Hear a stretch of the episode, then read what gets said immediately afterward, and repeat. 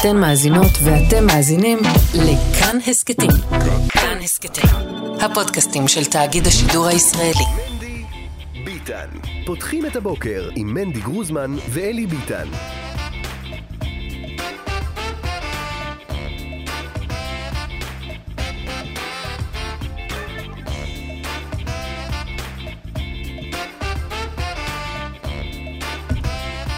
טו טו טו טו טו טו טו טו טו טו מה?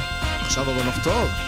תשע וארבע דקות, שעה שנייה של מנדי ביטן, בוקר טוב מאזינים ומאזינות, בוקר טוב עם ישראל, בוקר טוב אנשים שקולטים אותנו בירדן, בוקר טוב אנשים שקולטים אותנו בקפריסין, נהנים שם בקפריסין אבל לא יכולים לפספס, לבדוק איזה תחנת רדיו קולטים בקפריסין. עכשיו מה, אני הכי מכבד את זה.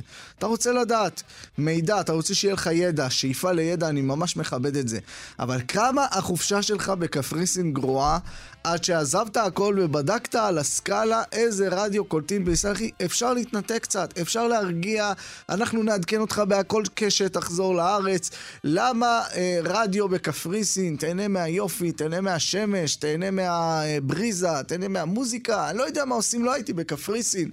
אבל אם הייתי בקפריסין, אין סיכוי שהייתי בודק על הסקאלה איזו אה, תחנה קולטים, ואז מגלה שאת כאן מורשת אה, קולטים, ואז גם מסמס שהנה קלטתי את כאן מורשת בקפריסין, אבל בכל זאת אנחנו אה, מעריכים את הנאמנות ואת הלויאליות ואת השמחה אה, שאתה רוצה לשמוח גם שם אה, בגלות קפריסין, איש מתוק, איש חמוד, גם בירדן זה קורה אותו דבר, אבל בירדן זה כבר, אתה יודע, זה כבר יותר תחושה של, של, של ארץ ישראל, של, של המצב הזה. טוב, היה כאן ויכוח בשעה הקודמת עם פרופסור יונתן הלוי על העניין הזה של המסכות. אני אמרתי לו, המסכות סבלתי. הסגרים לא סבלתי. והוא אמר לי, המשק סבל. ש- ש- שהמשק יראיין אותך, תדבר עם המשק. אני המשק, אני איש פשוט. והיה פה איזשהו דיון, וכותב מאזין שדרן יקר, אתה ברדיו אמור לייצג את העם ולא את עצמך בלבד. הסגר והמסכות נוראים שניהם. אני רוצה ללמד אתכם טריק, טיפ, איך יודעים מה העם חושב. איך יודעים מה העם חושב? סקרים? לא. בחירות? לא. אתה שואל את עצמך מה אתה רוצה שהעם יחשוב, וזה מה שהעם חושב, וזה תמיד עבד לי, העניין הזה תמיד עבד לי. אני בן 31 בואכה 32, והעסק הזה עדיין עובד. אני מקווה שגם בשלושים שנה הבאות, אחר כך כבר באמת, באמת, באמת לא אכפת לי. אלי מצד אחד כותב מאזין אחר, חזק ואמץ ואמץ, כבודו ניסה לסתום לך את הפה, העם איתך, המסכות פוגעות בכולם, כותב מאזין, ואחד אה, אחר אני קצת אומר, מתגעגע למסכות, אתה יודע? אתה בצד של אה, פרופסור יונתן הלוי? לא, יש משהו שזה כאילו כזה... אז בבקשה, תבחר צד. מרגיש. לך מוגן. לא, לא. נגיד בתחנת דלק, אני לא אוהב את הסירחון הזה. אני מת על הריח של תחנת דלק. יש לך אסור בעיה, להגיד את זה? אחי. זה גם אה, בניגוד למשק? תגיד לי רגע. לא. כי אני אומר לפרופסור הדלק? הלוי, אני אומר לו, תקשיב, סגרים נהניתי, מסכות סבלתי. אומר לי, אבל המשק, המשק סבל מהסגרים. המשק, שמע תדבר משק. עם המשק, הוא, תדבר איתו, תפתח אותו. אני המשק. למה לפתוח אותי? אני אוהב סגר. יפה. המשק אה, רוצה להיות פתוח, שיהיה הנה, פתוח. ובוקר אור שבוע טוב כותבת מאזינה, אני, גם אני ממש אהבתי את הסגרים, וכך גם חמשת ילדיי. האמת שאין לי מושג אם זה מאזינה. אלי, זה לא נושא לצחוק, אתה יודע, יש אנשים שהסגרים אה, חוללו בהם אה, קשיים שמות, רבים. שמות. שמות אני לא יודע, אבל כלכלי, וילדים שהיו בבית והשתגעו מזה, ו... שמע, אתה מדבר היום, אומרים שילדים אה, מאוד מתקשים היום לשבת בכיתה. אני רוצה לומר משהו, שלדעתי, איך שהסגרים נעשו, בבהלה של רגע. מטבע הדברים של המגפה, יש בזה בעיה. אבל חודש, חודשיים, שלושה חודשים בשנה שאנשים ישבו בבית, לא יודע, אני אומר אתה בוא יודע נבדוק מה את הייתה זה, בוא הבעיה? נבדוק את הבעיה זה. הייתה ש- ש- שכל שנייה, ש- שניסו להילחם בזה.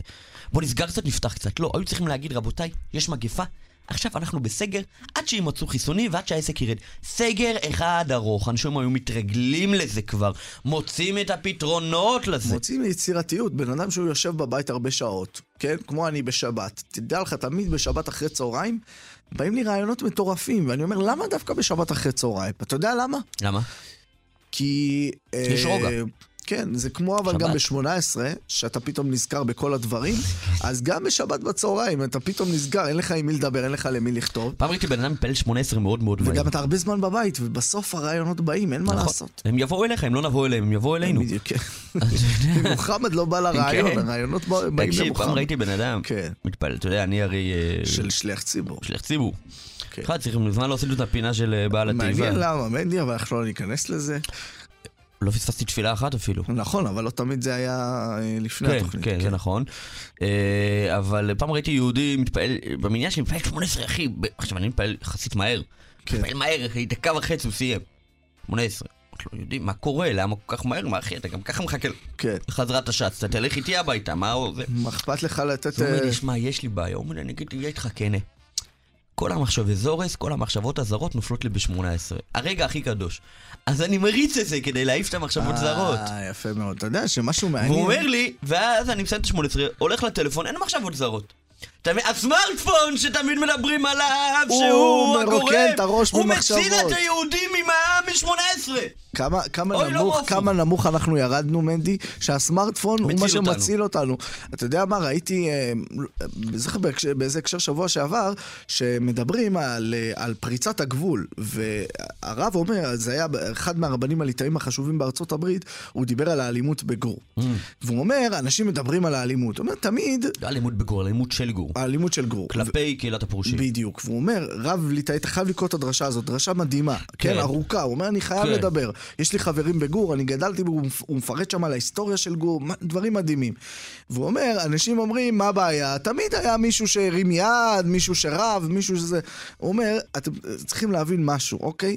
נגיד, יש משהו שכל יהודי שומר מצוות, כל יהודי שומר מצוות, אין מצב שבאמצע 18 הוא פתאום ידבר עם מישהו. כן.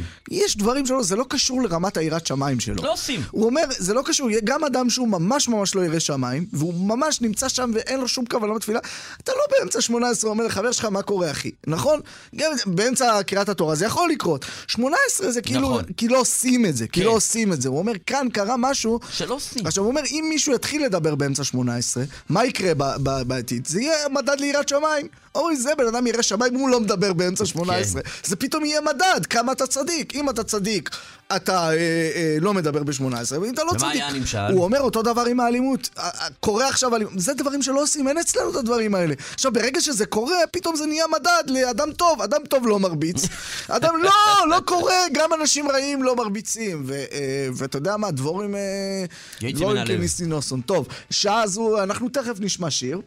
אה, יפה. אה, אבל אה, לפני זה, יש, אבל לפני זה אנחנו נגיד אה, אחד, את אחד הנושאים המרכזיים שנעסוק בו בשעה הזאת. העשור. אה, יום חמישי שעבר, עשור אה, עברי, כמובן, עברי, אה, למהפך ביתד נאמן, המהפך. מהפך. המהפך בציבור הליטאי, מנחם מנדל, אחד, אה, אחד ה, אה, באמת הצעדים הפוליטיים ההיסטריים וההיסטוריים מאז שנות ה-80. אה, לא היה מהפך פוליטי ורבני בסדר גודל כזה, ואנחנו עשר שנים אחרי, קודם כל קצת נלך לשנים האלה. כן, נלמד. נלמד מה היה שם, ניזכר קצת. דבר שני, נשאל מה, מה באמת השתנה? מה באמת השתנה. דבר שלישי, נשאל מה קורה עם זה היום. ודבר רביעי, נשאל האם יכול להיות שעשר שנים אחרי, לאחר לסגור. שכל גיבורי הפרשה כבר לא כמעט פה. ולא איתנו, אה, אולי אפשר להגיע לשלום. אולי הגיע הזמן לשלום. מעניין. אה, ומה המשמעות של שלום? הרי אי אפשר לאחד כבר את הקהילות, חיידרים, ישיבות, בסדר. אבל, אבל עדיין יש, יש מחלוקת והיא משפיעה על חיים של אנשים. אולי נגמר, אולי לא, אולי לא. אנחנו נשאל את הדברים האלה. מנדי ביטן. פותחים את הבוקר עם מנדי גרוזמן ואלי ביטן. מנדי, בסוף השבוע שעבר, בניגוד לכל הציפיות, כן, אה, מה קרה? והתחזיות, עברה, עברה בקריאה ראשונה הצעת החוק למינימום 40 שקלים. שזה לשעה. אומר? עברה בטרומית. אה, מה 40 זה אומר? לשעה, זה אומר ששכר שכר המינימום המינימום יעלה מ-29 שקלים. ל-40 שקלים. זה עבר. בטרומית, ויש לזה עוד דרך, אבל uh, מעבר לשאלות הכלכליות שיש בנושא הזה, האם זה יגרום לעליית מחירים, האם זה באמת יגרום לאנשים לצאת אה, אה, אה, מאיזושהי מעגל העוני, או באמת לנשום יותר, יותר, אה, אתה יודע, כל המחירים של הכל עולה והשכר לא עולה, מעבר לשאלות הללו, אה, שמשפיעה גם, אני צריך להגיד, אפילו על השכר שלי באופן אישי, כן, אני נויגע באידוסרי כאן. מה, אתה מקבל מינימום? אני לא מקבל טיפה יותר ממינימום, אבל הש- השכר שלי מושפע מהשאלה מהו שכר המינימום. כן? כן, כן, טוב. כן. אתה רוצה שאני אראה לך איך? כאילו, אני אפתח איתך את לא, הטבלה? לא עכשיו, אין לא. עכשיו, אחר כך. אה, אבל הש- הסיפור, ובסיפור הזה עסקנו, בסיפור הזה של מינימום 40 ופה ושם. מעבר לזה יש כאן סיפור מדהים, מנדי, על תנועה אזרחית, חברתית, שנמצאת בשטח, לא בכנסת, במפורש לא בכנסת, והיא באה ואומרת, אנחנו שמים את המטרה הזו על השולחן. ואומרים להם, תקשיבו, אין סיכוי פוליטי שהדבר הזה יקרה, אין לזה קונסטלציה בממשלה, אין לזה תומכים, אלה מתנגדים, אלה מתנגדים, והם הולכים ובונים קואליציה. אתה מכיר את חברנו אה, ניסים פרץ? כן. חלק מהקואליציה הזאת. כן. הולכים, עושים עבודה מדהימה. זו קבוצה שנקראת עומדים ביחד, ואתה יודע מה? אפילו בשבוע שעבר, כשזה מגיע להצבעה ביום רביעי, אומרים, די, זה לא קורה, זה לא קורה, ואפילו בשמאל, בחברי הכנסת של השמאל בקואליציה, אף אחד לא אומר להם זה יקרה. ובסוף זה קרה, אתה יודע, קרה איזשהו צעד, אה, אנחנו אנשים שאוהבים אה, סיפורים כאלה, שלום ובוקר טוב לאורי ולטמן, בוקר טוב, עומדים ביחד. בוקר טוב. אתה ממש מהבוקר טוב אה, פעמיים, זה זה, אתה פעמיים ממש, טוב. אתה בעומדים ביחד, אתה מאלו שלפני חצי שנה, כמה זמן החלטתם ללכת על הסיפור הזה של מינימום 40? אה, תנועת עומדים ביחד יצאה למאבק ציבורי בעד מינימום 40 לפני כעשרה חודשים. בתקופה חודשים. שבה לא היה בכלל שיח ציבורי על אה, נושא שכר המינימום, ובטח שלא דרישה אז איך להעלות. החלטתם? איך כאילו, איך זה בא פתאום שאתם אומרים, עכשיו מה שישראל זקוקה לו זה מינימום 40? כי אנחנו חיים בתוך העם שלנו, אנחנו חיים בתוך החברה שלנו, אנחנו מסתכלים ימינה ושמאלה, ואנחנו רואים שבעיית השכר הנמוך היא בעיה חברתית מרכזית בישראל. בעצם בצד משבר הדיור זה אחת משתי הבעיות החברתיות היסודות, היסודיות. יש קרוב למס, למיליון משתכרי שכר המינימום בישראל, ונוכח גל התייקרויות המחירים, אה, עלייה של למעלה מ-15% במחירי הדיור, עלייה, של למעלה מ-20% במחירי הדלק, התייקרויות של מזון, של הלבשה, של חומרי ניקיון, נותרו המוני עובדים שכירים בישראל שקמים לעבודה כל בוקר, הולכים לעבודה כל יום, עובדים קשה, ובכל זאת לא מצליחים לגמור את החודש עם שכר מינימום עלוב של 5,300 שקל בלבד, למי שמשתכר במשרה מלאה. עכשיו אנחנו יודעים שתף שהרבה אותנו, מעובדי שכר מינימום בכלל כן. אפילו לא משתכרים משכר משרה מלאה. עכשיו, כן, עכשיו תשתף אותנו רגע באיך איך, איך דבר כזה קורה. אוקיי, מחליטים ב, ב, ב, ב, בתנועה, ב, ב, בחבר'ה, מחליטים ללכת על המאבק הזה, אז איך, איך אתם בונים את זה מרגע שאתה מחליט בבית שזה הדבר החשוב, או בקבוצה או במעגל, ועד שזה עובר כהצעת חוק? זה אולי לך, אתה יודע, איש פוליטי הרבה שנים זה נראה טבעי, בשבילנו זה נראה קצת מדע בדיוני. אנחנו יכולים עם החבר'ה לשבת בבית, להחליט שמשהו חשוב, כדי שזה יהפוך לחוק, זה, זה לא קורה. אז התחלנו מהסברה ברשתות החברתיות. נפתחו עמודי אה, טוויטר, פייסבוק אה, ואינסטגרם ייעודיים של מינימום 40, שהתחילו להפיץ אה, הסברה בעד הרעיון. להסביר מדוע שכר המינימום הוא נמוך, לעשות השוואות בינלאומיות, וזה התקבל טוב מאוד, כי אנשים לא צריכים אה, מספרים וגרפים וספרים כדי שיסבירו להם את מה שהם מרגישים מתוך החיים שלהם, שהשכר כאן נמוך והכל מתייקר. אה, לאחר מכן פעילים של התנועה אמרו, אנחנו לא מסתפקים בלעשות share ולייק בפייסבוק, אנחנו רוצים לצאת לשטח ולדבר עם אנשים. בעצם בפריסה ארצית ברחבי הארץ יצאו פעילות ופעילים של תנועת עומדים ביחד, יש כאן בתנועה למעלה משלושת אלפים חברות וחברים רשומים, אה, לדבר עם אנשים. עמדו בכניסה לסופרמרקט בקריית שמונה ולסופרמרקט בחצור הגלילית. בבני ברק הייתי גם, בבני. ברק הייתי. בבני אה, ברק, אז- בכניסה למרכזי אוקיי, קניות בבני ברק, אנשים אומרים. סבבה, אני בעד, אני אני מניח שרוב התגובות בשטח זה אנשים אומרים אני בעד, אני בעד, הכל בסדר, איך זה הופך להצעת חוק, או איך מנסחים את זה, אתה יודע, בקווים כלכליים יותר רציניים, מה שנקרא, השפעה על המשק, השפעה על המחירים, על יוקר המחיה. אז בהמשך להסברה ברשתות החברתיות ובהמשך לפעולה בשטח, שבאמת הייתה בפריסה ארצית, התקשורת התחילה להתעניין בזה, ואז גם חברי הכנסת התחילו להתעניין בזה. ראשונה הייתה חברת הכנסת אה, נעמה לזימי ממפלגת העבודה, שהיא גם חברה בתנועת עומדים ביחד, שהייתה הראשונה להשמיע את הדרישה למינימום 40 ש"ח באחד מדיוני ועדות הכנסת, והיא וקבוצה של חברי כנסת נוספים בחודש אוקטובר לקחו על עצמם אה, לנסח הצעת חוק שהיינו שותפים בניסוח שלה, וכבר מתחילת הדרך הייתה קואליציה די רחבה של דמויות מסיעות שונות, גם מהקואליציה וגם מהאופוזיציה, שהייתה שותפה בהצעת החוק. כן, אה, יעקב באופוזיציה. אשר מיהדות התורה, וגבי לסקי ומוסי רז ממרצ, ואימאן ח'טיב יאסין מרע"מ, ומשה ארבל מש"ס, ואיימן עודה מהרשימה המשותפת.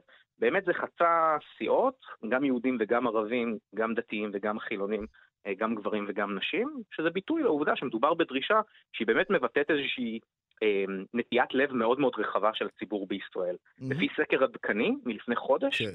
כחודש, אה, 83% מהציבור בישראל תומכים בהעלאה מדורגת של שכר המינימום ל-40 ש"ח. סקר אה, של קרן ברל כצנלסון אה, נכון נאמר. אה, שאלה שאנשים אה, שואלים, ואני ראיתי אה, שכתבו לי אה, ברשתות החברתיות בעקבות זה, וגם אה, יאן עובר העורך שלנו אה, שואל את השאלה הזו, האם זה לא בסופו של דבר יגרום ליוקר המחיה, ולמה? בן אדם יש לו עסק, למשל, אה, מוכר תפוזים אה, ברחוב דיזינגוף, מעסיק עובד ב-30 שקל לשעה, פתאום הוא צריך לשלם לעובד שלו יותר. הוא יגלגל את המחיר על המוצר. הרבה מהדוגמאות האלה, מניסויי המחשבה האלה שאנחנו נתקלים בהם בדיונים ברשתות החברתיות, עוסקים בעסק קטן. מה יעשה בעל החנות הפרחים שמעסיק את העובד שלו ועכשיו הוא יצטרך לשלם יותר. אבל כשאנחנו בוחנים את הנתונים ורואים איפה מועסקים רוב משתכרי שכר מינימום, כמה זה אנחנו רוב? בכלל לא מוצאים את העסקים הקטנים. אנחנו מוצאים חברות ענק ואנחנו מוצאים את המדינה. כמה זה רוב? אנחנו יודעים להגיד אה, באחוזים כמה? יש קרוב למיליון משתכרי שכר מינימום, רובם הגדול מועסקים או בחברות הגדולות או בזרועות של המדינה, ישירות במשרדי הממשלה או בשלטון המקומי בעיריות. תחשבו על המאבטח שעומד בכניסה לסניף המוסד לביטוח לאומי, או על המנקה שמנקה את אה, משרדי העירייה. אלה לא עסקים קטנים שמעסיקים עובד ועכשיו יצטרכו לייקר מחירים. זה המדינה עם הכיסים הרחבים שלה, יש Mm, כן. עודפי גבייה שחברים של למעלה שאני מ-20 מכיר מיליארד שקלים בקופת המדינה. כן, מהחברים שלי שאני מכיר שעובדים בעסקים הקטנים האלה, אף אחד מהם לא על מינימום. זה האמת, אף אחד מהם לא על מינימום. אה, אנשים שעוסקים בעסקים הקטנים, במיצים, בזה, בזה, מקבלים יותר אה, לשעה, בטח מלצרים ודברים כאלה.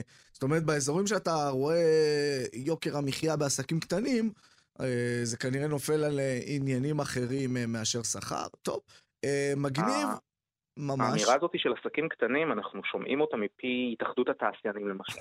באופן ציני, כשהם מתנגדים לעליית שכר המינימום, אומרים העסקים הקטנים. אבל אחר כך אנחנו מסתכלים ורואים מי החברות שהם מייצגים.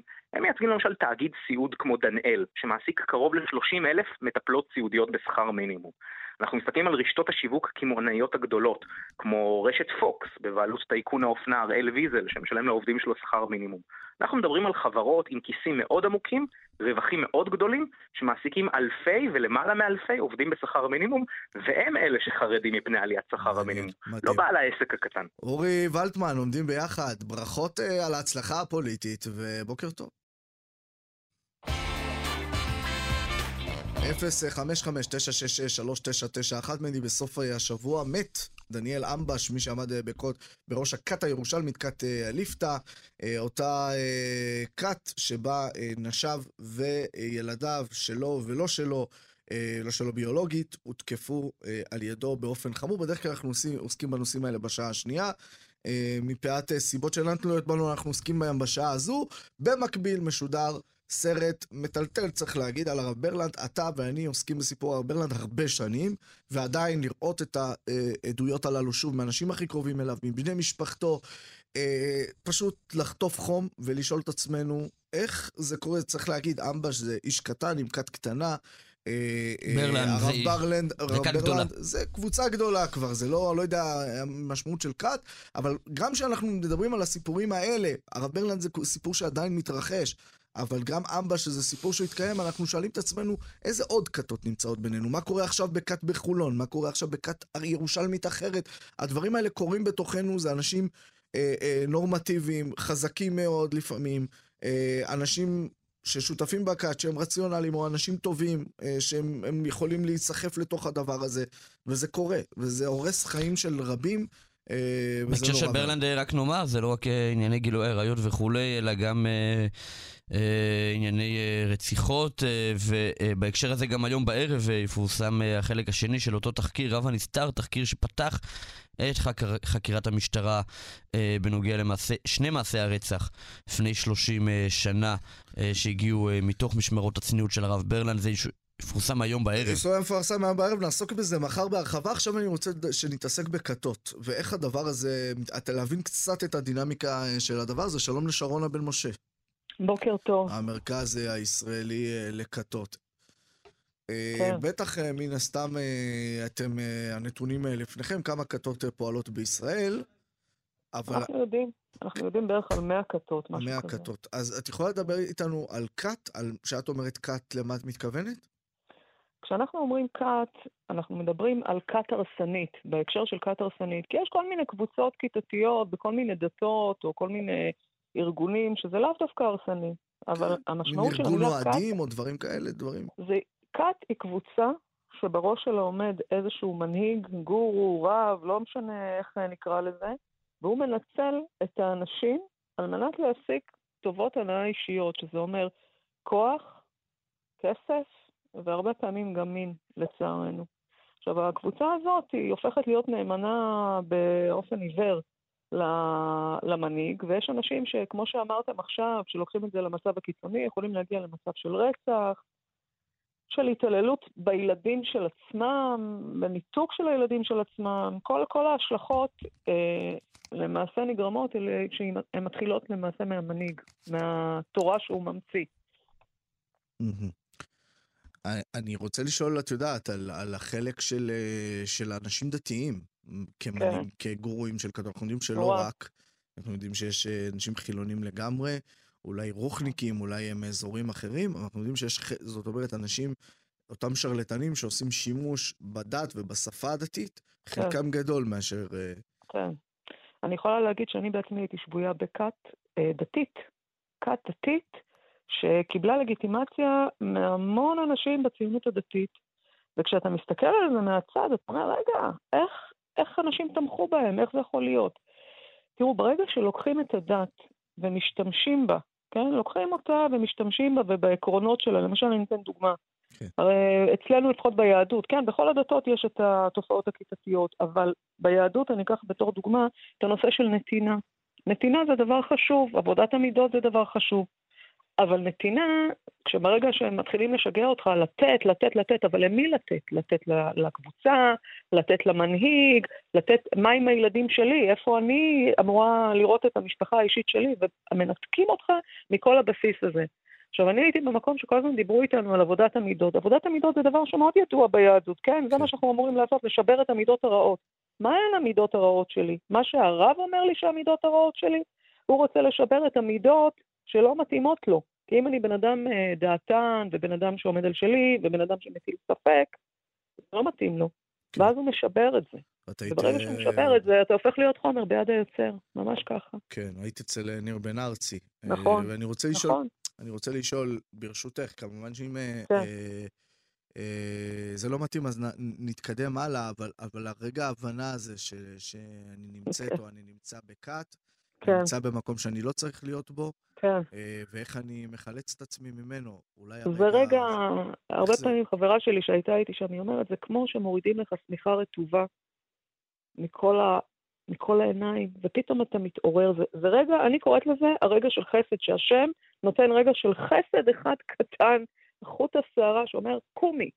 וברגע שאתה רואה את זה ואתה מתוודע על הפלצות הזאת שאתה נמצא שם, זה רגע שאתה אומר, רגע, איך אני מחלץ את עצמי? ו- ואני, באופן אישי, היה לי מזל שאני הייתי עוד בקשר עם המשפחה, והמשפחה סייעה לי, אבל יש אנשים שהם מנותקים, הם כבר מגיעים למצב שהם מנותקים לגמרי מהעבר, מהמשפחה, מהחברים, ולא תמיד יש להם לאן ללכת. וזו הנקודה, לא תמיד הם אומרים, טוב, יאללה, שישלטו עליי, אני אשאר פה. אבל הרגע הזה הוא רגע מכונן, אני מאחלת אותו לכל אדם, זה, אתה יוצא ממש מעבדות לחירות, אתה... אם מאזינים לנו אנשים שאולי אה, הם שואלים את עצמם האם אני חבר בכת או באיזושהי קבוצה שגורמת כן. לי, ל, ל, גורמת לי לנצל אחרים או, או מנצלת אותי, או כן. אנשים ששומעים, ששומעים ואומרים יש לי קרובים ויש לי חברים שהם שם, ובטח על שובו בעלים, אנחנו יכולים, כולנו מכירים אנשים כן, שעדיין נמצאים שם, אה, כן. ודברים כאלה, מה, מה אנחנו יכולים לעשות? תראו, קודם כל, אף פעם לא לנתק קשר, עד כמה שזה קשה, לעזור, לשלוח בגדים. אני יודעת שאנשים גם לפעמים נמצאים בעוני ממש מרוד. לא, לא לתת כספים, כי את הכספים הם מעבירים, אז לסייע, נניח בשכר דירה או דברים כאלה, לשמר את הקשר, ותמיד להיות שם. זאת אומרת, לדע, שהאנשים האלה ידעו שיש מישהו שמחכה להם, והוא זה שיסייע להם. ואנשים שנמצאים בפנים, אני תמיד נותנת עצה לאנשים שנמצאים, והם לא יודעים אם זאת כת, זה לא כת, זה הרסני, זה לא הרסני. תלך לחופשה, קח לך שבועיים, שלושה, ארבעה, תצא מהתמונה. אם זאת האמת, היא תמיד תהיה שם. תלך, תתנתק, תתנתק מכולם. ברגע שבן אדם הוא יוצא מהתמונה, הוא מקבל פרספקטיבה, הוא מסתכל מהצד, הרבה פעמים מאוד קשה לו לחזור אחר כך, mm-hmm. כי הוא משתחרר, הנפש משתחררת, אתה, אתה יוצא לחופשי. משמעותי מאוד. שרונה בן משה, מהמרכז הישראלי לכתות, תודה על מה שחלקת איתנו. כן, בשורות טובות. בשורות טובות. כן ירבו. אמן ואמן. מנדי ביטן. פותחים את הבוקר עם מנדי גרוזמן ואלי ביטן. עשר שנים, אתה זוכר את הסיפור הזה? זוכר. בוא נאמר, עשר שנים מלאו למהפך אה, בציבור הלילי, הליטאי. הלילי. אה, לדעתי זה היה בצהרי היום, אבל כן, זה היה ככה אה, באמת דרמה של ממש, נאמר. אה, מפלגת דגל התורה הייתה, אה, אתה יודע, תחת הנהגתו של הרב שך, ואחר כך תחת הנהגתו של הרב אלישיב, והיה את האליטה הרבנית והאליטה הפוליטית ששלטה במפלגה ובמוסדותיה. יש את אה, שארית ישראל, יש את עיתון יתד נאמן, יש את ועד הישיבות, ועד הסמינרים, בעצם בעצם היה מין אה, אה, אה, אה, שליטה כזו, והיה במשך שנים בציבור הליטאי, בצמרת הציבור הליטאי כבר היה שתי קבוצות. זה היה משהו שידוע ליודעי חן, בתוך האליטה, היה קבוצות שונות, אבל כל השנים שהרב אלישיב היה המנהיג הליטאי, זה עדיין איכשהו התנהל אה, בצורה אחת ואחידה. למרות שהיה שברים מבפנים, כן. אבל זה התנהל. ואז אה, הרב אלישיב נכנס אה, לקומה, ממש זה היה סוף ימי הנהגתו, סוף ימי חייו. הוא נפטר בחשוון כמדומני, לא? אה, ואז מה שקורה, אה, הרב שטיינמן מורה לנאמניו לבצע השתלטות על אה, עיתון יתד נאמן דרך חברי העמותה.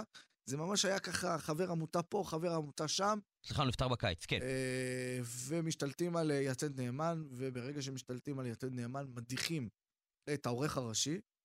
נתי גרוסמן? נתי גרוסמן, רב נתי גרוסמן, ואז גם בהמשך המו"ל מודח, ובעצם בעצם העיתון, שזה לב התנועה, בעצם עובר לשליטת המחנה שכנגד, והרב שטיינמן, ואז גם המפלגה, משתלטים על המפלגה, משנים את הרשימה לכנסת, משנים את הרשימות המקומיות, ובעצם בעצם קורה איזושהי דרמה שבהתחלה הציבור לא מבין אותה, לא מבין מה קורה. אומרים לו, עיתון, מה עיתון? אנשים כן. לא מבינים, זה נשמע... גם, גם המשתלטים אומרים, לא קרה כלום, הכל ממשיך כרגיל. לאט לאט אנשים מבינים שנפל דבר בישראל. הרב אוירבך אה, אה, בעצם מגבש את, אה, את אה, נאמניו, את האנשים המודחים, את הרבנים, את הישיבות, מגבש אותם לקבוצה שלימים תזכה לכינוי הפלג הירושלמי, ובעצם פורץ הסכסוך הליטאי, שהוא הסכסוך הממושך והגדול ביותר ביהדות, ה- בציבור הליטאי בארץ. אה, זה משפיע על המפלגות החרדיות, זה משפיע על הבחירות המקומיות, וזה משפיע על עולם הישיבות, ישיבות שמתפצלות, על הכוללים, אברכים שמוצאים את עצמם בכוללים, חזנים שמפוטרים, אה, משפחות, שידוכים, משפיע בכל דבר, אה, ובעצם במשך שנים, בטח בשלוש שנים הבאות, כל עוד הרב שטיינמן חי, הסכסוך הזה פועם, פועם בחוזק, בכוח. אחר כך הרב שטיינמן הולך לעולמו, חצי שנה אחר כך מרן גאון ישראל הרב שמואל אוירבך נפטר, ובעצם בעצם שני המנהיגים של הצדדים כבר לא נמצאים, ועדיין יש הנהגות, זה קורה עדיין, יש מפלגות, יש פוליטיקאים, יש ישיבות, יש סמינרים, יש חיידרים, עדיין הפיצול קיים. אה, השיא לציבור הישראלי נחשף דרך הפגנות הפלג הירושלמי. בקיצור, עשור לא פשוט, אה, מנחם מנדל. אה, מה אתה זוכר בכלל מהעניין הזה? אני, אני, אני, אני זוכר את זה, אני, אני בעיקר, אה, יש לי שאלה אחת שאותה, אה, שאותה אה, אה, ש, שמעניין אותי לברר עם המרואיין הבא שלנו, וזה אילו הסכסוך היה נותר מתחת לפני השטח, זאת אומרת... כמו שהוא היה בעשור תמיד. שלפני. בדיוק, ולא היה את אותו אה, מהפך אה, בעיתון, האם אז הרב אלישיב היה הולך לעולמו והרב שטיינמן היה אה, אה, מתמנה, והיה נותרה אותה קבוצה בראשות הרב שמואל אוירבך עם ביקורת פנימית אולי על המהלכים, אבל לא ממש פותחת קהילה ומפלגות מקומיות אה, לבדם. זאת השאלה. איתנו אה, איש תנועת אה, בני תורה, הפלג הירושלמי, הרב אה, רב חיים אפשטיין, חבר מועצת העיר ירושלים, בוקר טוב. בוקר טוב ומבורך. עשר שנים אתם מן הסתם לא שמחים. מה? מן הסתם לא מציינים את זה בכוסית של שמחה. לא, אבל לא, לא התעלמנו מזה. בהחלט לא התעלמנו מזה. נפל דבר בישראל בעשר שנים האלו. מה נפל? רנסאנס חרדי. מה זאת אומרת? החרדיות היא כבר לא אותה חרדיות שהייתה פעם. מה, מה היה ומה נהיה? נהיה ליברליזם, בוא, אתה יודע למה זה הגיע עכשיו? יש, כל דבר הוא חרדי היום. כן. למשל, יש מנדי לך... ביטן, גם חרדים, אתה מבין? כן, אתה, לאט לשם זה יידרדר בוא. בוא, בוא, אני אתן לך דוגמה. יש פאב חרדי ביום חמישי בלילה. יש, תכף יהיה לך, מה, מה חסר בחרדים? יש לך נחל חרדי.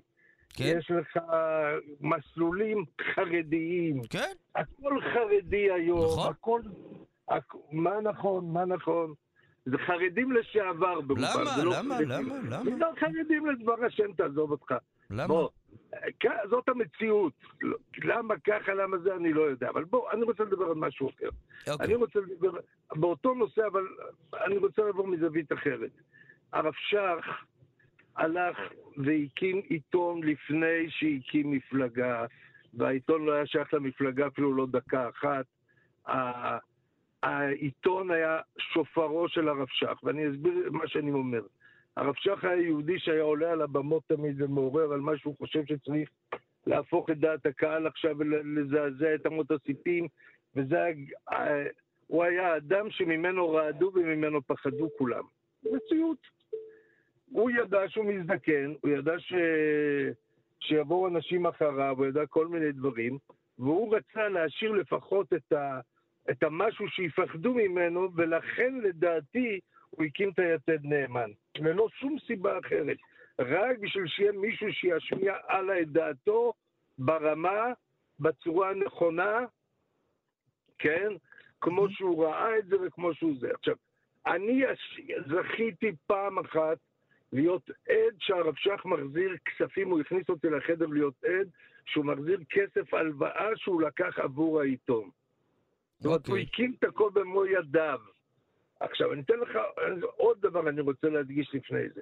כשהיה לרב שך ויכוח על המודיע, וכולם זוכרים מה שהיה, למה קמה יתד, כי היה לו ויכוח עם המודיע. חיים, אם אפשר לא לעצבן את מנדיעה להתחלה של... לא, לא, לא, לא, לא, זה בסדר, אה, אני. אוהב את זה, אני לא אעצבן את מנדי, מנדי ילך איתי עד הסוף.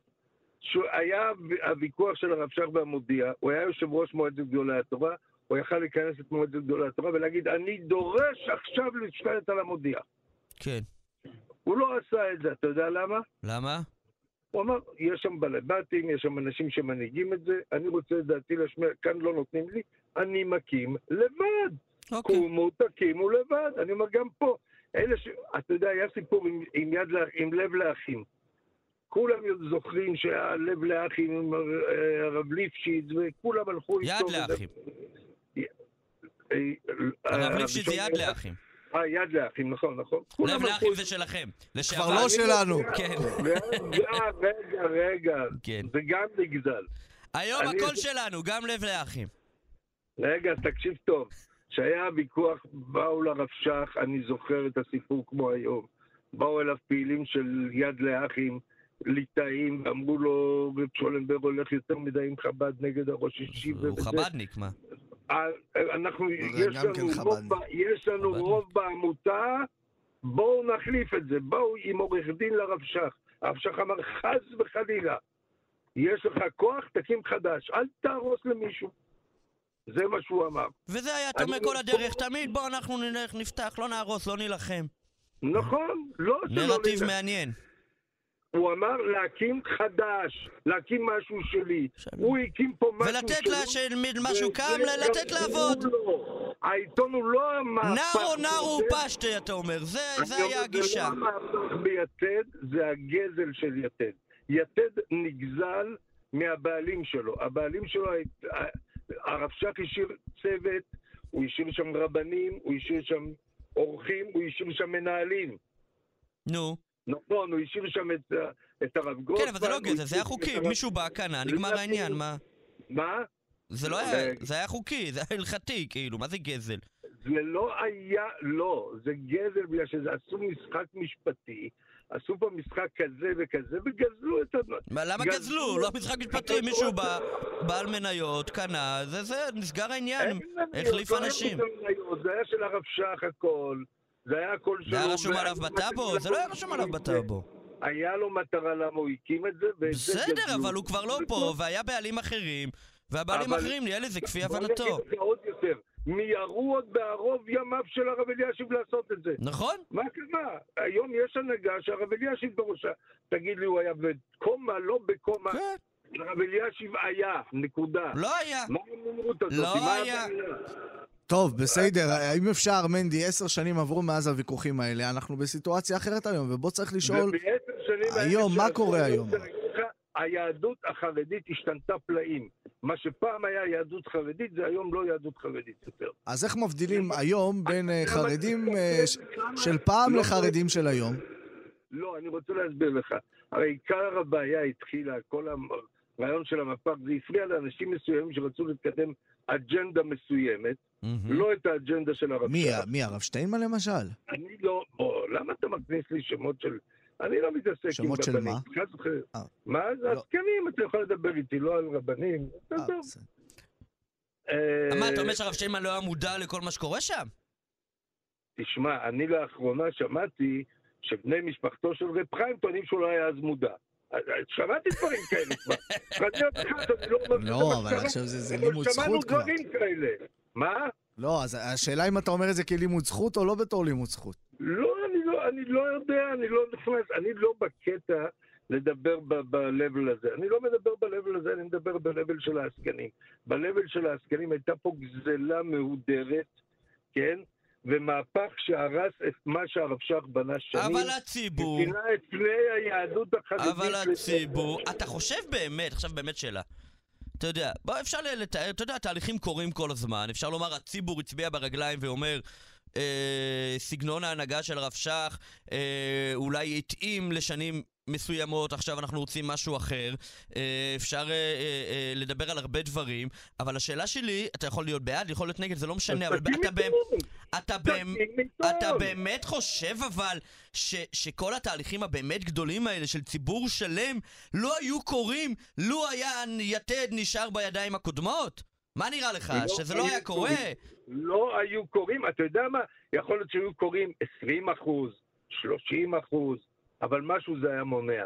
את המשהו הזה גם לקחו. בסדר, אז הקמתם את אה, כבשת הרש שלכם, את הפלס, מה רע? אבל עכשיו תראה, אחרי שכבר... בסוף הציבור, הציבור שבמשך שנים. קרא יתד, המשיך ללכת אחרי הרב שטיינמן. רגע, רגע, רגע, בסדר, אני רואה לאן שהוא הגיע באמת. לאן הוא הגיע?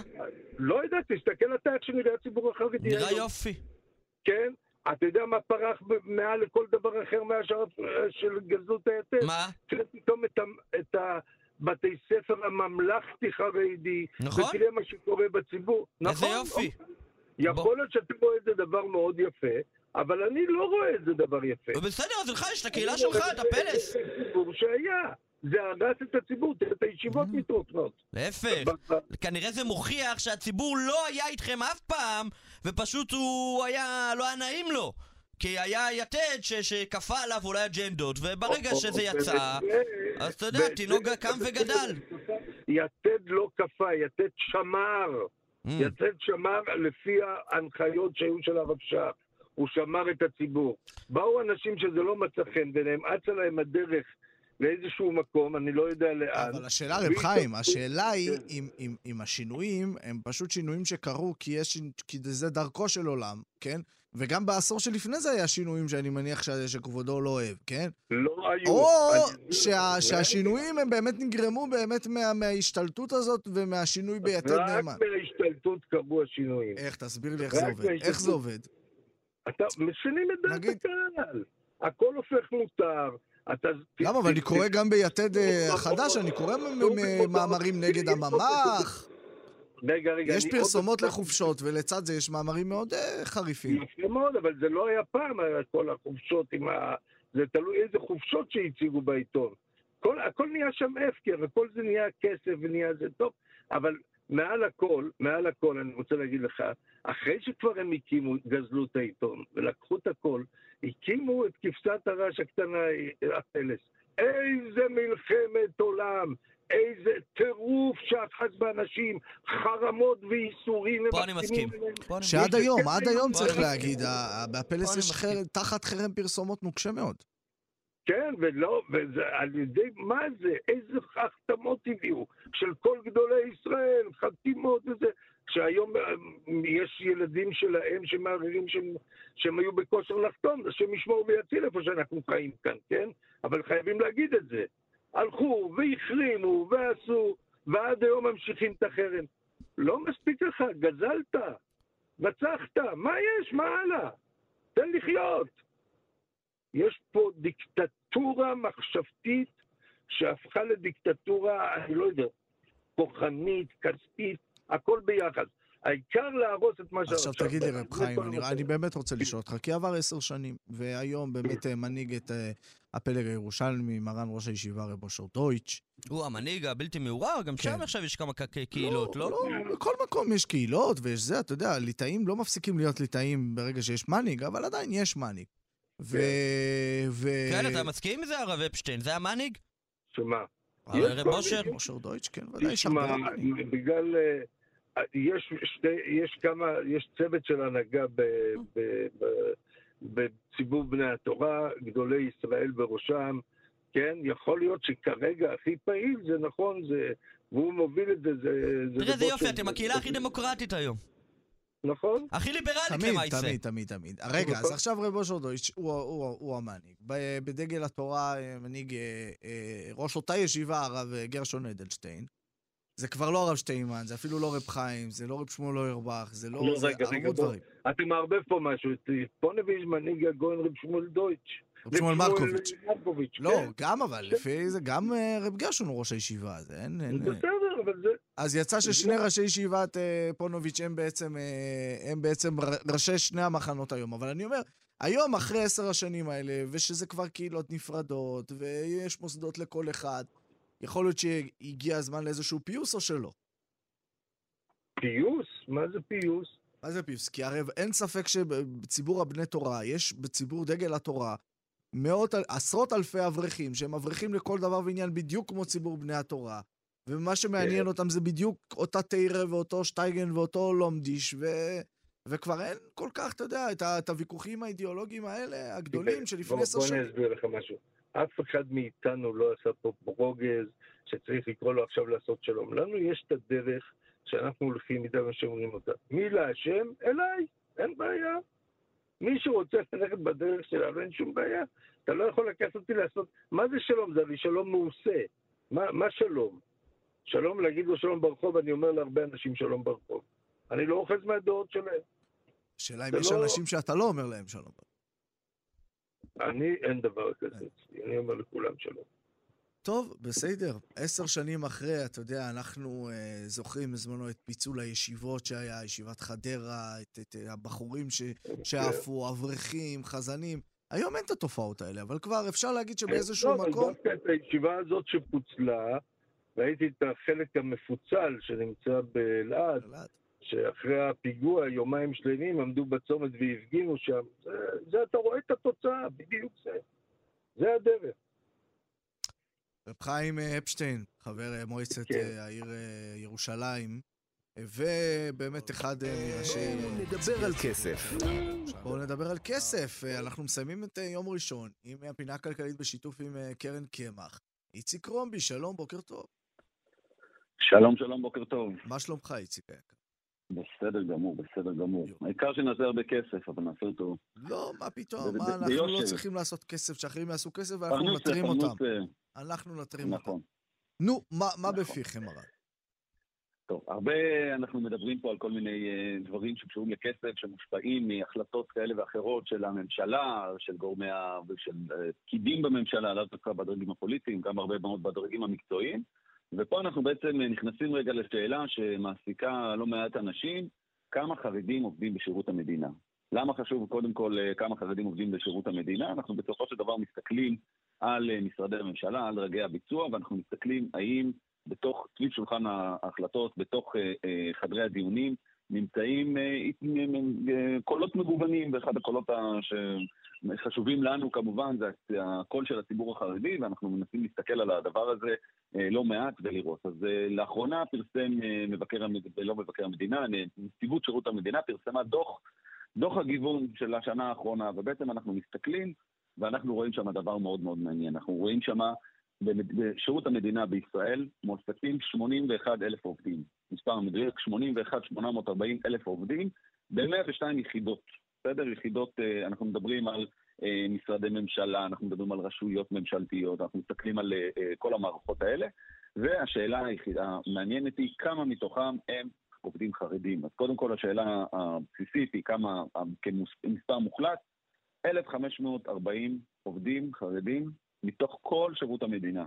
זה פחות מ-2% מכלל העובדים. צריך לקחת בחשבון, החרדים במדינת ישראל הם כ-12, קרוב ל-13% מהאוכלוסייה, רק 2% מהעובדים בשירות המדינה הם עובדים חרדים, בסדר? אנחנו מסתכלים על, ה- על הדבר הזה, ופה אנחנו בעצם נכנסים רגע לשאלה קצת יותר מעניינת, כשמתחילים רגע להסתכל על אה, אה, קליטה של עובדים חדשים. האם יש איזושהי מגמה? האם יש עלייה בכמות העובדים שנקלטו, או שזה אה, אה, משהו שהוא נשאר גבוה, כי יש הרבה מאוד ניסיונות של הממשלה בכל מיני תוכניות ובכל מיני החלטות, גם אה, אה, אה, סוג של אפליה מתקנת, כן, העדפה מתקנת, מה שנקרא, בעצם לאפשר לעובדים חרדים ש, ש, שמגישים מועמדות של שירות המדינה לקבל אה, איזה שהן נקודות זכות אה, יותר אה, גבוהות, כדי אה, בעצם לאפשר לחרדים להשתלב, וגם כל מיני תוכניות הכשרה שמכשירים עובדים לשירות המדינה, ודברים אה, מהסוג הזה, אז אנחנו בעצם מסתכלים, האם אה, אה, יש עלייה? אז כן, יש עלייה, אמנם יש עלייה אה, קטנה, אבל יש איזושהי עלייה. אבל מה שאנחנו רואים אה, אצל עובדים החרדים, שהפער בין האנשים שניגשו למכרזים לבין האנשים שנבחנו במכרזים האלה, זאת אומרת, בסופו של דבר, כדי להשתלב בשירות המדינה יש איזשהו תהליך, והתהליך הזה לפעמים הוא תהליך ארוך, אתה מגיש בקשה, אתה מגיש אה, טפסים באתר נציבות שירות המדינה, עם כל הפרטים של המועמד, עם התעודות, עם האישורים, ואחרי שזה עובר איזשהו סינון, אנשים מוזמנים למבחנים ולראיונות. הפער בין כמות האנשים שהגישו לכמות האנשים שהגיעו למבחנים, בחברה החרדית הוא הכי גדול, אנחנו מדברים באמת על, על, על יחס, אה, על, על פער מאוד מאוד גדול, זה אומר שהרבה מאוד אנשים שבוחרים לעבוד בשירות המדינה, מגישים בקשה לעבודה בשירות המדינה, ולא מגיעים לשלב המבחנים אפילו. זאת אומרת, זה לא שהם נפסלו במבחנים, הם אפילו לא הגיעו לשלב הזה של המבחנים. והשאלה הזאת אה, אה, נבדקה לא מעט פעמים, ויש על זה קצת חוסר הסכמה מה הסיבות, האם הסיבות הן בגלל שאנשים מגישים בשלב שהם לא מוכנים באמת, זאת אומרת, בן אדם שאין לו את הכישורים המתאימים ואין לו את ה... לא עומד בדרישות הסף ובכל זאת מגיש, או שפשוט האנשים שעושים את הסינונים שם, האנשים שעושים את ה... שבודקים את, ה... את ההגשות של האנשים, לא ערים למורכבות. לא ערים למורכבות, ופשוט מפילים את החרדים מסיבות כאלה ואחרות כבר בשלב הזה. אנחנו מסתכלים גם על כמות האנשים שהגישו בכלל אה, אה, למגמות, של, למכרזים שמיועדים לציבור החרדי, כמה אנשים הגישו להם בשנה האחרונה, אנחנו רואים שיש ירידה דרסטית. זאת אומרת, אם בשנת 2018 על כל מכרז בממוצע היו 41 הגשות של מועמדים חרדים, אנחנו מסתכלים ב-2021 רק 22 הגשות. זאת אומרת, באמת יש ירידה מאוד מאוד משמעותית בכלל בכמות האנשים ש, שבחרו בכלל להגיש אה, אה, לאותם, אה, לאותם מכרזים, אז אנחנו רואים שזה באמת אה, משפיע. אבל כשאנחנו מסתכלים גם כן, אנחנו רוצים לבדוק עוד דבר. אנחנו מסתכלים לא רק האם אנשים הגישו וכמה חרדים יש בשירות המדינה, אנחנו מסתכלים איפה הם עובדים ובמה הם עובדים. אז איפה אנחנו יכולים להסתכל? אנחנו יכולים להסתכל, בואו בוא נתחיל רגע מה, מהטוב. במשרד הדתות, כמובן, אחוז גבוה מאוד של חרדים, בסדר? אנחנו מדברים על מעל 40 אחוז. מעניין, מעניין, במשרד, מעניין. במשרד הדתות הם חרדים. אבל אנחנו מסתכלים כמה. במשרד לאיכות הסביבה? זה השאלה. אז אנחנו מסתכלים על זה איכות הסביבה, איכות הסביבה, לא, אני אגיד לך אבל- בדיוק. כן. על איכות הסביבה, הנה, איכות הסביבה, אה, אה, 2.7 אחוז מהעובדים הם חרדים. מה זה אומר? זה אומר שיש לנו בעצם עובד, יכול להיות שיש לנו עובד שחצי בכל ממנו מ- חרדי. 70 אחוז ממנו חרדי. נכון, בסוף יכול אתה להיות עושה- ממוצעים, יכול להיות שזה אה, שני- שתיים, שלושה עובדים. אתה מסתכל על משרד החוץ, משרד החוץ פחות מאחוז מהעובדים הם חרדים. משרד הבריאות, משרד הבריאות, משרד שנוגע באינטראקציה קבועה כל הזמן עם החברה החרדית, ראינו את זה בקורונה, אבל זה לא רק בקורונה. משרד ש... אתה יכול להגיד משרד החוץ, הוא לא בא באינטראקציה עם הציבור החרדי, בסדר. משרד הבריאות, משרד שבאינטראקציה קבועה עם הציבור החרדי, פחות מאחוז חרדי. משרד ביטחון פנים, ראינו דווקא במשרד הבריאות יכול להיות שהסיבה היא שאין חרדים, הסיבה היא חרדים אחרים. אבל אה, כן, מה- מה משרד לביטחון פנים מעניין? כן, גם במשרד לביטחון פנים, פחות מאחוז, משרד החקלאות, משרד העבודה והרווחה, משרד הפנים, בעצם הרבה מאוד משרדים שאנחנו מסתכלים, משרדים שבאים באינטראקציה מאוד מאוד גבוהה עם החברה עכשיו, החרדית. אתה יודע מה אומרים לנו אה, חילונים אה, מקצועיים? הם אומרים לנו, תקשיבו, מה, החרדים אה, לא עובדים, הם לא באים לעבוד, הם נשארים בכוללים, הם לא, הם לא מתאימים, זה הסיבה ש- שאחוז כל כך רחוק מהאוכלוסייה, מאחוזם באוכלוסייה. אז תראה, אז, אז התשובה היא, היא גם וגם. התשובה היא גם וגם כי קודם כל, כפי שאנחנו אה, ראינו בנתונים שאמרתי מקודם, כמות האנשים שמגישים לעומת כמות האנשים שבסופו של דבר מגיעים למבחנים, יש שם פער מאוד מאוד גדול. אבל אנחנו מסתכלים על מגמה, ואחד הדברים שאנחנו יכולים לראות במגמה, זה איפה נקלטו עובדים חרדים חדשים. זאת אומרת, בסופו של דבר, היעד הממשלתי זה 7% מהעובדים החדשים שייקלטו בשירות המדינה, היו אמורים להיות עובדים חרדים. בפועל, בשנת 2021, בשנה שלמה, נקלטו 280 עובדים חדשים, חרדים, שזה פחות מ-3 אחוז, 3 אחוזים מסך הנקלטים לשירות המדינה. בסדר? אז אנחנו בעצם מסתכלים, ואנחנו רואים יש, יש איזושהי מגמה, יש אה, איזשהו גידול, אבל עדיין אה, במספרים מאוד קטנים ורחוק מאוד מהיעד. מעניין. ובתוך זה כשאנחנו מסתכלים, וזה הדבר המעניין, זה לאיזה תפקידים הם נקלטים. או. אז אנחנו רואים בעצם שרוב העובדים החרדים שנקלטו, נקלטו במשרות סטודנט. בסדר? אנחנו, אנשים נקלטו, בערך חמישה אחוז מהעובדים החרדים, מהעובדים החדשים שנקלטו בשירות המדינה בשנה האחרונה, למשרות סטודנט, זאת אומרת משרות, התחלתיות, היו חרדים, שזה דבר שאפשר להסתכל עליו כדבר חיובי, באמת אנשים שנכנסים אמנם בתפקידים אה, אה, התחלתיים, בתפקידי סטודנט, אבל בסופו של דבר יש להם לאן להתקדם ויש איזשהו אופק תעסוקתי, ועם השנים הם יצליחו אה, להתקדם. בדרג הבכיר, 0 אחוז, אפילו לא חרדי אחד נקלט לדרג הבכיר, וזה כמובן אפשר אה, להעלות את הטענה, כמו שאמרת, כמה חרדים שיכולים, שיש להם את הניסיון ואת הכישורים, למרות שיש להם, אה, שיש, בדיוק, למרות שיש שאם להם רוצים יש. מה תארים עושים? אקדמיים מה והכל, עושים? וגם שבוחרים ללכת לעבוד ב- ב- בשירות רבי המדינה בדרג הבכיר. היוקו, רבי צחוק היוקו, מה עושים? הסברת את הבעיה מצוין, מה אפשר לעשות כדי שבפינה שלנו עוד שנה על חרדים במשרדי ממשלה, אתה תגיד, יש לי בשורה בשבילכם. מה עושים? מה, שעושים, אני אה, אה, אחלק את זה לשניים. יש את החלק מה המדינה צריכה לעשות, והמדינה צריכה לעשות, והמדינה לא עושה, והמדינה נכשלה כישלון אחרי כישלון בניסיונות שלה אה, לשלב חרדים בשירות המדינה. אנחנו זוכרים את הסיפור של תוכנית משפיעים, שניסתה לשלב חרדים בשירות המדינה ולהכין אותם, ונסגרה בלחץ שדולת הנשים בגלל שלא היה הפרדה, ואחרי זה תוכניות אחרות, וכך הלאה וכך הלאה. אבל זה החלק של המדינה, ואני רוצה לדבר דווקא על החלק שלנו. החלק שלנו, אני באמת מסתכל על צעירים חרדים שהרבה פעמים פשוט לא מספיק מכירים את המערך הזה של שירות המדינה, והרבה פעמים אה, הם מסתכלים על תפקידי הכניסה, ובתפקידי הכניסה אנחנו יודעים שהשכר הוא מאוד מאוד נמוך, אבל פחות מסתכלים על זה שיש פה איזשהו אופק תעסוקתי ויש פה איזושהי אה, יכולת אה, אה, להתקדם הלאה. ומה שצריך לעשות פשוט זה אורך רוח. צריך אה, להיות מאוד מדויק בהגשת הבקשה, צריך להיות מאוד מאוד מדויק בתנאים ולראות שעומדים בתנאי סף ולדעת לבחור את התפקידים הרלוונטיים שבהם אנחנו יודעים שאפשר אה, אה, לעמוד בתנאי סף. לא כל, אה, כן, כלכלן לא יכול לגשת לתפקיד של, משפ... של יועץ משפטי, ויועץ משפטי לא יכול לגשת לתפקיד של כלכלן. צריך לדעת ולא סתם להיכנס ולשלוח ולחכות שאיזה מישהו, בגלל שאנחנו חרדים, יעשה איזשהו קסם ויקלוט אותנו. מעניין. בסוף המשחק, הכלי נמצא בידיים שלנו, שלא נדבר על הכשרה מספקת. זאת אומרת, בסופו של דבר, אה, כדי לעבוד, אנחנו רוצים שירות מדינה, אנחנו רוצים מצוינות, אנחנו רוצים לתת שירות טוב לאזרח, אנחנו לא רוצים להוריד את הרמה של שירות המדינה, שגם ככה, כמו שאנחנו להפך, יודעים... להפך, אנחנו הוא- באים לא- בשביל לא לעלות, גבוה. בשביל ללמד אותם איך בדיוק. באמת עובדים, אה, איך באמת נותנים שירות, ויש אה, לכולם הרבה מה ללמוד. אני אוהב שהבאת גם פתרון מנדי, שזה לציבור, וגם פתרון אלי, שזה למדינה. אה, איציק קרומבי, מגיש הפינה הכלכלית, יחד. אה, עם קרן קמח, שיתוף קרן קמח. אה, החכמתנו רבות רבנו, אפשר אה, אני להזין... עכשיו הולך אה, לעשות כסף, לא מעניין לפינה הזאת אותי. גם בספוטיפיי, כל אפליקציות הפודקאסטים היא תעלה היום, תקשיבו לה. בוקר טוב איציק, תודה. יום טוב.